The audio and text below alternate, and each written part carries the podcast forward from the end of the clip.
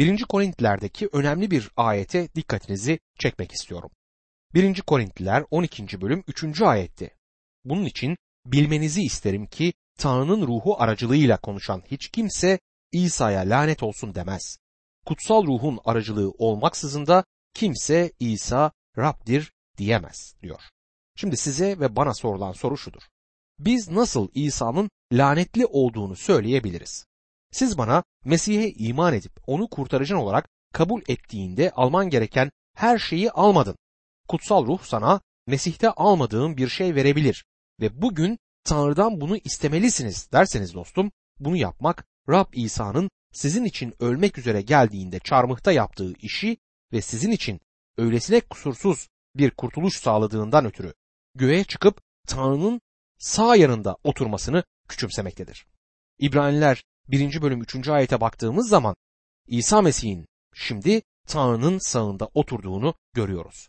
Oturdu çünkü artık yapacak bir şey yoktu. Başka bir şey olsaydı oturmadan önce onu da yapardı. Benim için her şeyi yapmadığını söylediğinizde İsa Mesih'in lanetli olduğunu söylersiniz. Ve Tanrı'nın kutsal ruhu aracılığıyla bunu söyleyemezsiniz. Yani bunu söylerken bana kutsal ruhtan bir söz iletmezsiniz. Yuhanna 16. bölüm 13 ve 14. ayetlerde ne var ki o yani gerçeğin ruhu gelince sizi tüm gerçeğe yöneltecek. Çünkü kendiliğinden konuşmayacak. Yalnız duyduklarını söyleyecek ve gelecekte olacakları size bildirecek. O beni yüceltecek. Çünkü benim olandan alıp size bildirecek diye yazar. Dostum Mesih'e iman ettiğinizde o size bu hayatta ihtiyacınız olan her şeyi vermiştir. Bütün armağanları dağıtan Mesih'tir. Kutsal ruh onları verendir ama yeryüzünde Tanrılığın ikinci kişisinin denetimi altında çalışmaktadır. Rab İsa Mesih kilisenin başıdır. Dostum bizler onda her şeye sahibiz. O ilk ve sondur. O amindir ve amin dediğinizde duanız bitmiştir dostum. Mesih her şeyi yapmıştır. Bu ayet o kadar açıktır ki onu yanlış anlamak imkansızdır. Yine de insanın erkek ya da kadın, siyah ya da beyaz, zengin ya da fakir, Romalı, Afrikalı, Çinli, Türk herhangi bir insanın kutsal yasanın gereklerini yaparak değil, İsa Mesih'e iman ederek aklandığını biliyoruz. Bu iman artı bir şey değil, iman artı hiçbir şeydir. Ayet şöyle devam eder. Bunun için biz de Mesih'e iman ederek aklanalım diye Mesih İsa'ya iman ettik. Paulus biz sözcüğüyle ne demek ister? Biz İsrailler demek isteyerek kendini de buna dahil etmektedir.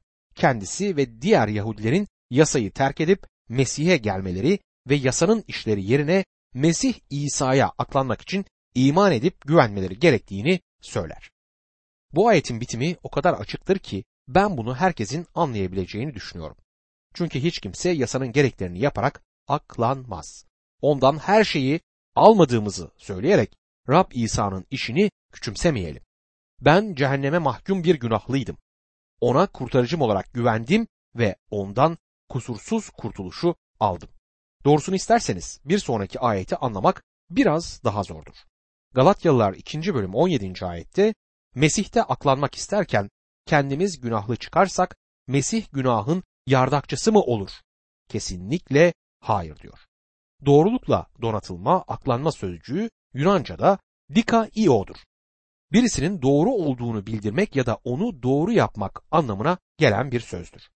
Bizler İsa Mesih'e olan imanımız aracılığıyla doğru ilan edildik. Suçlanma ve yargı altında Tanrı'nın önünde suçlu olan bir günahlının Mesih'te sahip olduğumuz kurtarılışa olan imanı temel alınarak Tanrı ile doğru olduğu bildirilmektedir. Bu sizden bir şey çıkarılması olan sadece günahların bağışlanması değildir. Mesih'in doğruluğunun size eklenmesidir. O doğru ilan edilmiştir. Benim sahip olduğum doğruluk kendi doğruluğum değildir. Çünkü benim doğruluğum kabul edilebilir bir durumda değil. Ama Mesih'e ait olan kusursuz bir doğruluğa sahibim. Bu ayet şöyle diyor gibidir. Yahudinin Mesih aracılığıyla aklanıp günahkar olarak onun yerini alması için yasayı terk etmesi gerektiği gibi onu günahlı yapan Mesih midir? Paulus'un yanıtı tabii ki çok net bir hayırdır. Yahudi ve Yahudi olmayan da doğası bakımından günahlıdır. Göstermiş olduğum gibi yasa aracılığıyla aklanamaz. Aynı düşünce Yarışilim'deki Büyük Konsey önündeki konuşmasında Elçi Petrus tarafından da aktarılmıştır. Elçilerin İşleri 15. bölüm 10 ve 11. ayetlerde öyleyse ne bizim ne de atalarımızın taşıyamadığı bir boyunduruğu öğrencilerin boynuna geçirerek şimdi neden Tanrı'yı deniyorsunuz? Bizler Rab İsa'nın lütfuyla kurtulduğumuza inanıyoruz. Onlar da öyle diyor. Gördüğünüz gibi elçi Petrus ve elçi Paulus imanla doğru sayılma konusunda tam olarak aynı görüşteydiler. Galatyalılar 2. bölüm 18. ayette yıktığımı yeniden kurarsam yasayı çiğnediğimi kanıtlamış olurum der. Yani Paulus yeniden yasanın altına girersem yasayı çiğnemiş olurum demektedir. Galatyalılar 2. bölüm 19. ayette ise çünkü ben Tanrı için yaşamak üzere yasa aracılığıyla yasa karşısında öldüm der. Elçi Paulus Mesih öldüğünde benim için öldü. Benim yerime öldü çünkü yasa beni suçlu çıkartmıştır diyor. Gördüğünüz gibi yasa bir suçlama hizmetiydi. Elçi Paulus 2. Korintliler 3. bölüm 7. ayette ona ölüm hizmeti adını vermiştir. Yasa beni suçlu çıkartmaktadır. Yasal sistemin altında bile Tanrı İsrail ulusunu yok etmek zorundaydı. Ama kurban sistemini İsraillere verdi. Beş tane kurban vardı ve bunların her biri de Mesih'e işaret ederdi. Tanrı muhteşem lütfu sayesinde kurtarma gücüne sahiptir. Bu yüzden merhamet bulunan yer bir ulusun günahlardan bağışlama bulabileceği bir lütuf tahtıdır. Bu yüzden yasa beni mahkum etti. Yasa insanı suçlu çıkartır. Yasanın önünde suçlu olarak duruyoruz. Bu yüzden İsa Mesih'in bizim için ölmesinden yasa sorumludur. Yasa bizleri suçladı. Bizim ölmemiz gerektiğini söyledi. Öyleyse ben yasaya ölüysem artık yasadan sorumlu değilim. Yasa beni zaten öldürmüştür. Bu yüzden yasa benim için Mesih'in benim için yaptığını yapamazdı. Mesih sadece benim yerimi alıp benim için ölmekle kalmadı. Başka bir şey daha yaptı. Bana yaşam verildi. Ölümden dirildi. Gördüğünüz gibi yasa bizleri tutukladı, suçladı, mahkum etti ve öldürdü. Yasa bizim için başka hiçbir şey yapamazdı. Eğer yasanın yolundan gitmek istiyorsanız ölümü göreceksiniz. Mesih size yaşam verebilir. Ve sonunda bugün ihtiyacımız olan şey yaşamdır. Galatyalılar 2. bölüm 20. ayette Mesih ile birlikte çarmıha gerildim. Artık ben yaşamıyorum. Mesih bende yaşıyor. Şimdi bedende sürdürdüğüm yaşamı beni seven ve benim için kendini feda eden Tanrı oğluna imanla sürdürüyorum diyor. Bu ayet her inanlı için geçerli olan bir gerçeği bildirir. Bizler Mesih'le birlikte çarmıha gerilmeyi aramamalıyız. Birçok gençlik konferansına katıldım ve bir sürü gencin Mesih'i kabul ettiğini gördüm. Ve bu gençlerin birçoğunun bir tanıklık toplantısında bu 20. ayeti aktardığını duydum. Bu ayetin ne demek olduğu hakkında ne yazık ki en küçük bir fikirleri bile yoktu. Günümüzde çarmıha gerilmiş hayatı sürmeyi istediklerinden söz eden pek çok insan var. Pavlus'un bu ayette sözünü ettiği şey bu değildir. Bizim Mesih'le birlikte çarmıha gerilmenin peşinden gitmemiz gerekmez. Biz zaten onunla birlikte çarmıha gerildik. Yaşam ilkesi yasa aracılığıyla değildir. Çünkü yasa bizleri suçlu bulmuştur. Şimdi imanla yaşamamız gerekir. Peki neye imanla? Tanrı oğluna imanla. Dostum gördüğünüz gibi Mesih'in çarmıh üzerindeki ölümü sadece günahlarımızın cezasının bedeli için değildi. Aynı zamanda da bizim yerimize öldü. O sadece günah için kurban olmakla kalmıyordu. Aynı zamanda iman eden herkesin yerini de almıştı. Elçi Paulus bu yüzden yasanın altında mahkemesinin görüldüğünü, suçlu bulunduğunu, mahkum edildiğini ve yerini alan kişi aracılığıyla öldüğünü bildirmektedir. Bu ne zaman gerçekleşmiştir? Mesih çarmıha gerildiğinde gerçekleşti.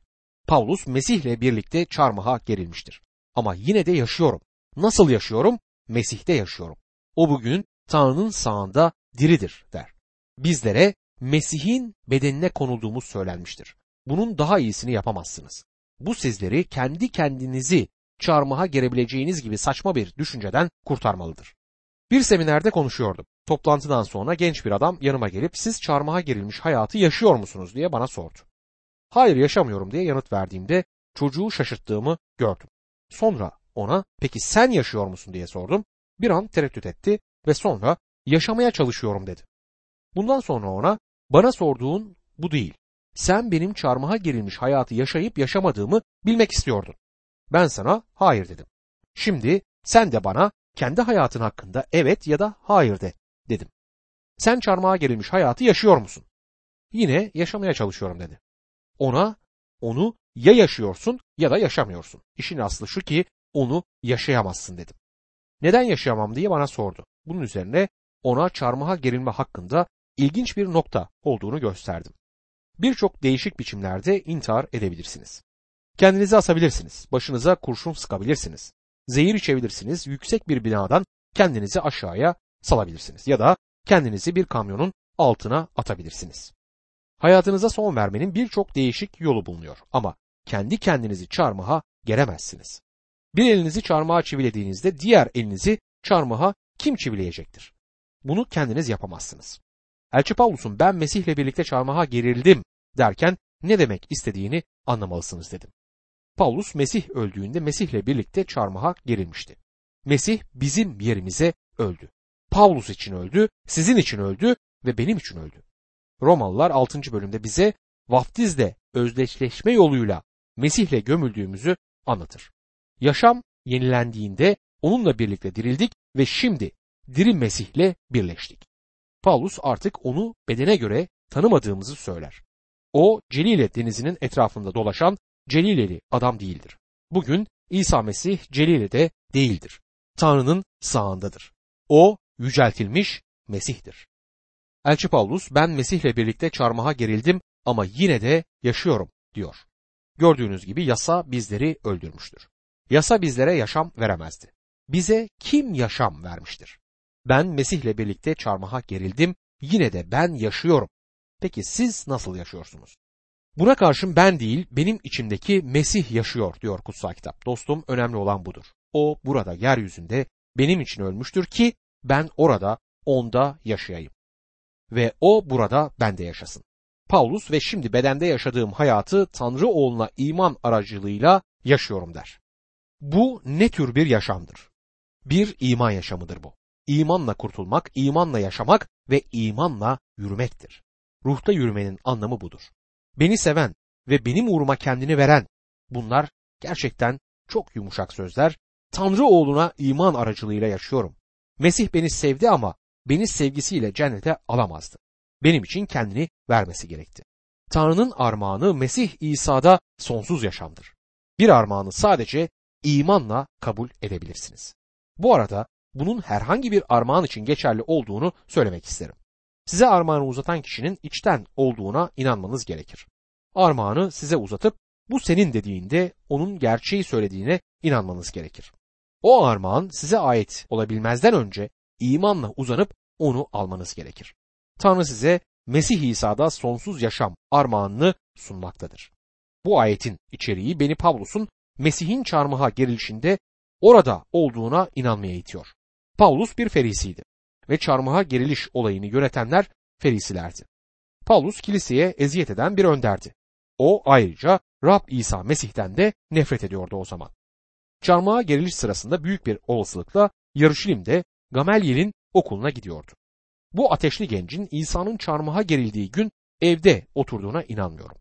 Kutsal kitap bize ferisilerin İsa ile alay ettiğini söyler. Ona çarmıhtan inmesini söylediler. Orada oturup onun ölmesini seyrettiler. Bundan daha fazla alçalamazsınız. Ben o gün Pavlus'un orada olduğuna inanıyorum. Pavlus yüceltilmiş Mesih'i burada ölüp dirilen ve Tanrı'nın sağında olanı tanıdığında o günü hatırlayıp ben orada onunla alay ederken, ona dudak bükerken, ona olan nefretimi dışa vururken o beni sevdi ve kendini benim için verdi diyebilmektedir. Kendini verdi. Bu en üstün kurbandır. Paulus kendisinin günahkarların en büyüğü olduğunu söylemişti. Bu da bir hiperbol ya da süslü bir söz değildir. Doğruydu. Paulus günahkarların en büyüğüydü. Dostum Mesih'i görmezlikten gelerek ona sırtınızı çevirerek ya da Paulus'un yaptığı gibi ona düşman olarak Mesih'in değerli kanını ayaklarınızın altında çiğneyebilirsiniz. Ama İsa Mesih Luka 23. bölüm 34. ayette baba onları bağışla çünkü ne yaptıklarını bilmiyorlar diye oradaki o kalabalık için dua etmişti. Siz ondan nefret etseniz bile o sizi seviyor ve kendisini sizin için verdi. Galatyalılar 2. bölüm 21. ayette Tanrı'nın lütfunu geçersiz saymış değilim.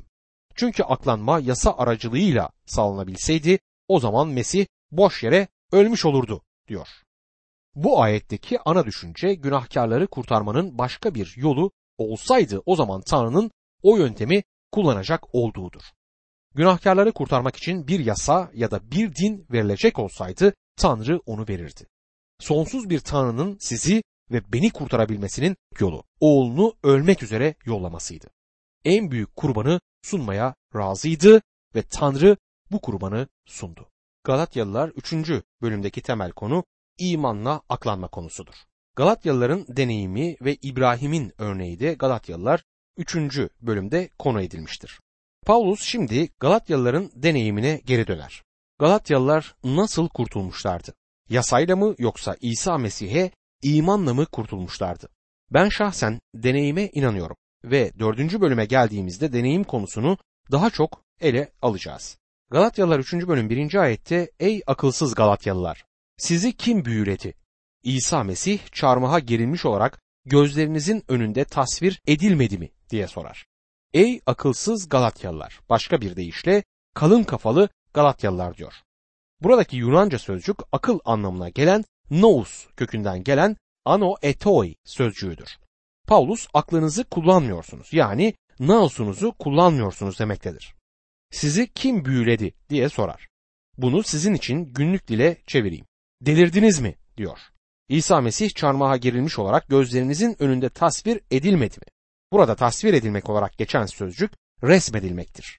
Elçi Paulus'un Galatyalılar için tablolar yapıp yapmadığını bilmiyorum ama onlar için sözcüklerden oluşan tablolar yaptığından eminim.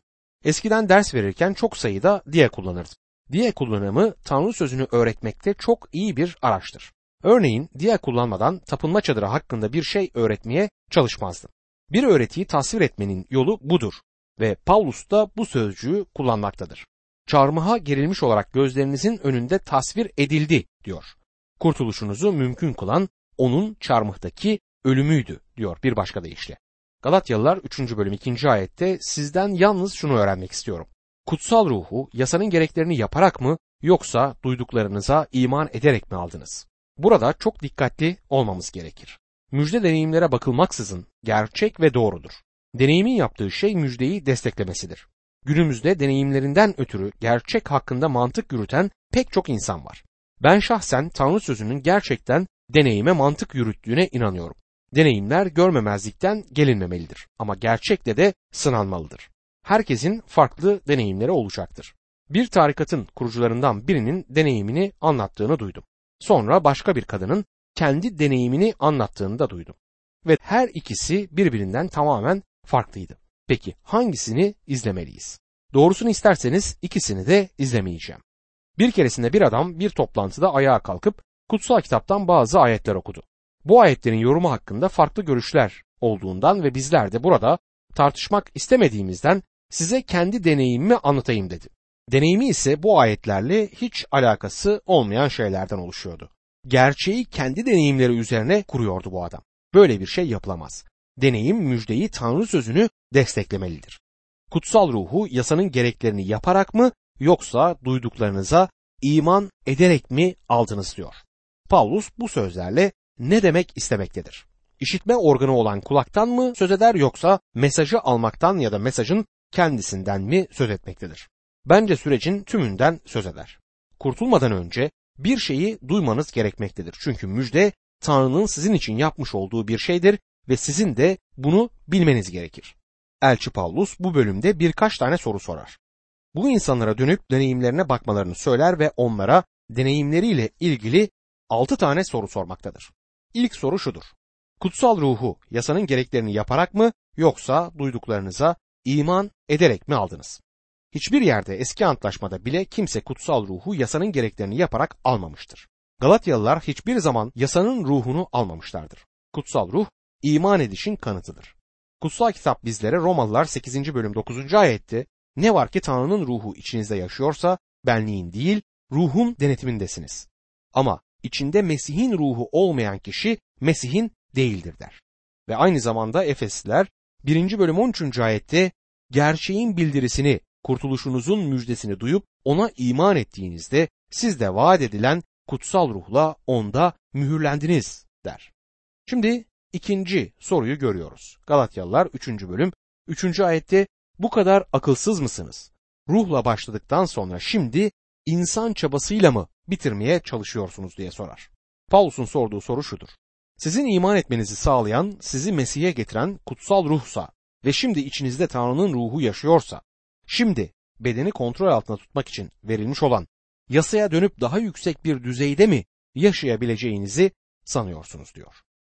Galatyalılar 3. bölüm 4. ayette boş yere mi bu kadar acı çektiniz? Gerçekten boşuna mıydı der.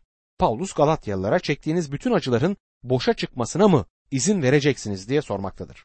Onlara müjdeyi kabul etmelerinin bedelini ödediklerini hatırlatmaktadır. Bütün bunlar boşuna amaçsız mı gerçekleşecekti?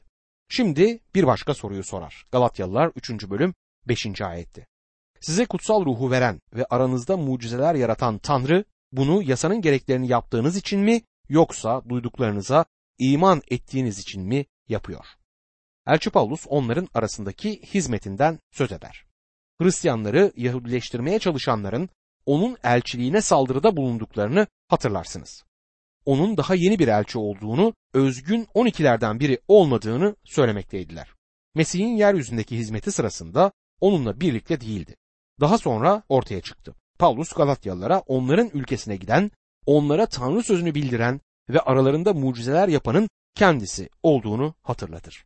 Tüm bunları yasanın işleri olarak yapmamıştı. Paulus bunun dikkatle altını çiziyor. Rab İsa Mesih'i onlar için ölen, dirilen ve kendisine güvendikleri kişi olarak bildirir. Bunu yaptıklarında bir mucize gerçekleşmişti. Yani yeniden doğmuşlardı. Elçi Pavlus elçi olduğu hakkındaki kanıta sahipti. O zamanlarda elçilere belirtiler verilmekteydi. Yani habercilere elçi olduklarını kanıtlayan armağanlar veriliyordu.